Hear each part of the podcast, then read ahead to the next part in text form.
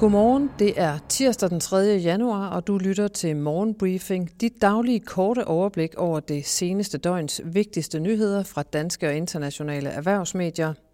Julefreden er forbi, hvad angår internationale forudsigelser om global krise, men der er også gode nyheder fra det danske arbejdsmarked. Velkommen til. Mit navn er Sofie Rud.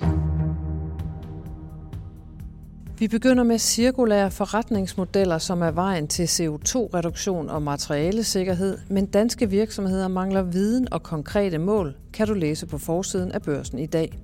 Det viser en undersøgelse blandt 316 virksomheder, som DTU Sustain står bag. Mens langt de fleste virksomheder er åbne over for at lægge om fra lineær til cirkulære økonomi og modeller, er kun en fjerdedel af de undersøgte i gang med egentlige initiativer. Knap 41 procent af virksomhederne vurderer dog, at deres ydelser, produkter eller forretningsmodeller helt sikkert vil være mere cirkulære inden for de næste to år. Læs hele historien i børsen Bæredygtig i dag. Finans skriver, at såkaldt demokratiske virksomheder har brug for ændrede rammevilkår for at klare sig i konkurrencen, også selvom kunderne elsker dem. Det fastslog en arbejdsgruppe i sommeren 2022, og det vil den nye regering lytte til, fremgår det af regeringsgrundlaget Ansvar for Danmark. I regeringsgrundlaget hedder det, Regeringen vil følge op på anbefalingerne fra ekspertarbejdsgruppen om demokratiske virksomheder. Og den melding vækker jubel hos Louise Mogensen, som er formand for arbejdsgruppen. Hun siger til Finans, det er virkelig positivt, at den nye regering har fokus på demokratiske virksomheder og de muligheder, som denne ejerform giver for vækst og beskæftigelse i hele landet. Kapitalfondene er på kort tid havnet i en helt ny markedssituation, hvor det både er svært at rejse penge og sælge selskaber.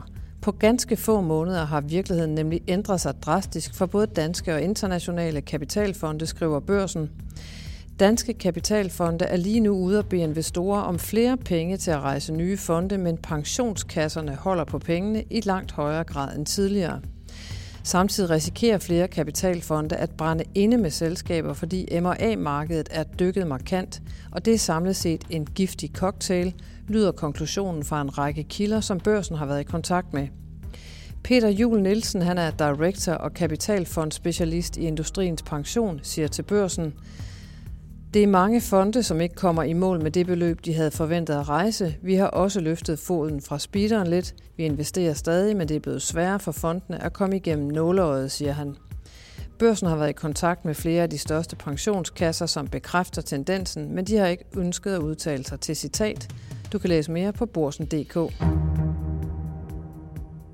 Og så til en enkelt positiv nyhed. Der har nemlig aldrig været så mange ikke-vestlige indvandrere i arbejde, som der er nu, viser en ny analyse fra Arbejderbevægelsens Erhvervsråd.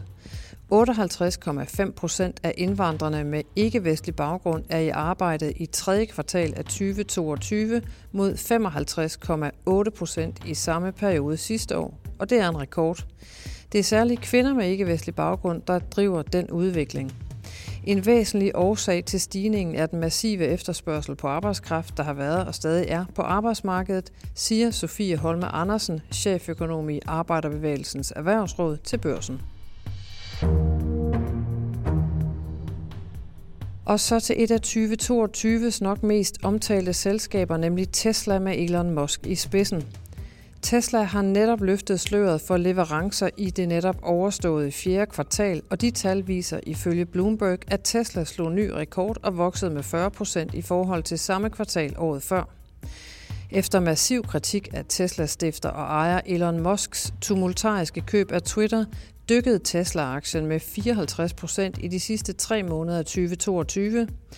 De amerikanske aktiemarkeder var lukkede mandag på grund af nytåret, så vi ved ikke helt, hvad investorerne siger til de seneste kvartalstal, men det finder vi ud af i dag.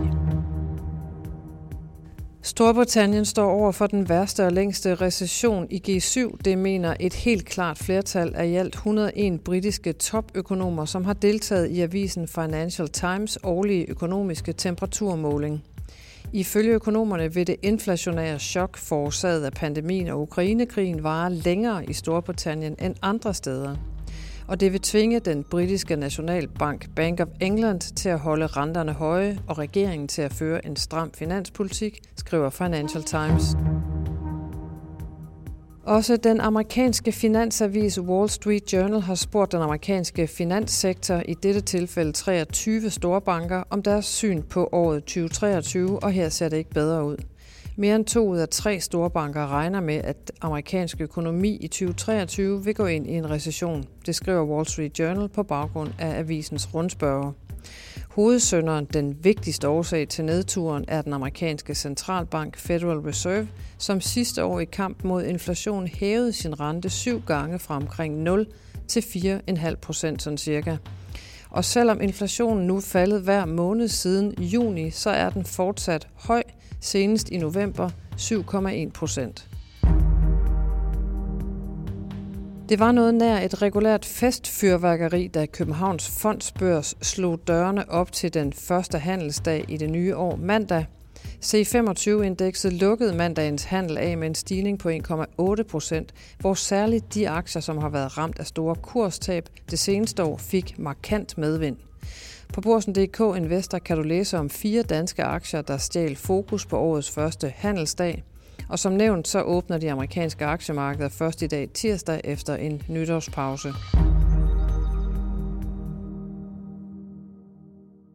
Hvad tænker danske topchefer egentlig om at være til stede i Kina med svære dilemmaer som kombinationen af Kinas geopolitiske konfrontation med Vesten og strammere regler i Kina? Hvordan udfordrer de vestlige virksomheder og deres værdier? Børsens chefredaktør Niels Lunde rakte ud til store danske virksomheder med stærke interesser i Kina, blandt andet Lego og Novo Nordisk, for at høre om deres etiske overvejelser ved at være til stede i landet. Men virksomhederne takkede nej, så her får du Lundes egne bud på, hvad udfordringerne i Kina er, også i det helt nye år. Danske virksomheder står over for tre aktuelle politiske udfordringer i Kina, sådan som jeg ser dem. Den første udfordring er den såkaldte dekobling. Kina skriver lige ud i landets erhvervspolitiske plan, den der hedder Made in China 2025, at styret har en målsætning om, at Kina skal være mindre afhængig af udenlandske interesser og udenlandsk teknologi.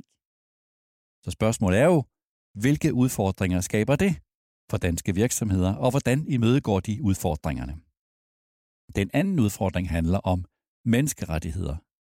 Dansk Industri skriver i en pjæse, Kina er vejen til velstand, om hendes og Maurits konflikt med de kinesiske myndigheder om at samarbejde med leverandører i Xinjiang-provinsen, hvor mange mennesker fra landets muslimske mindretal bor. Citat.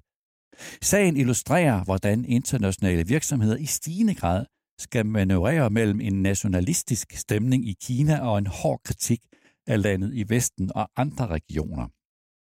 Citat slut. Dansk Industri.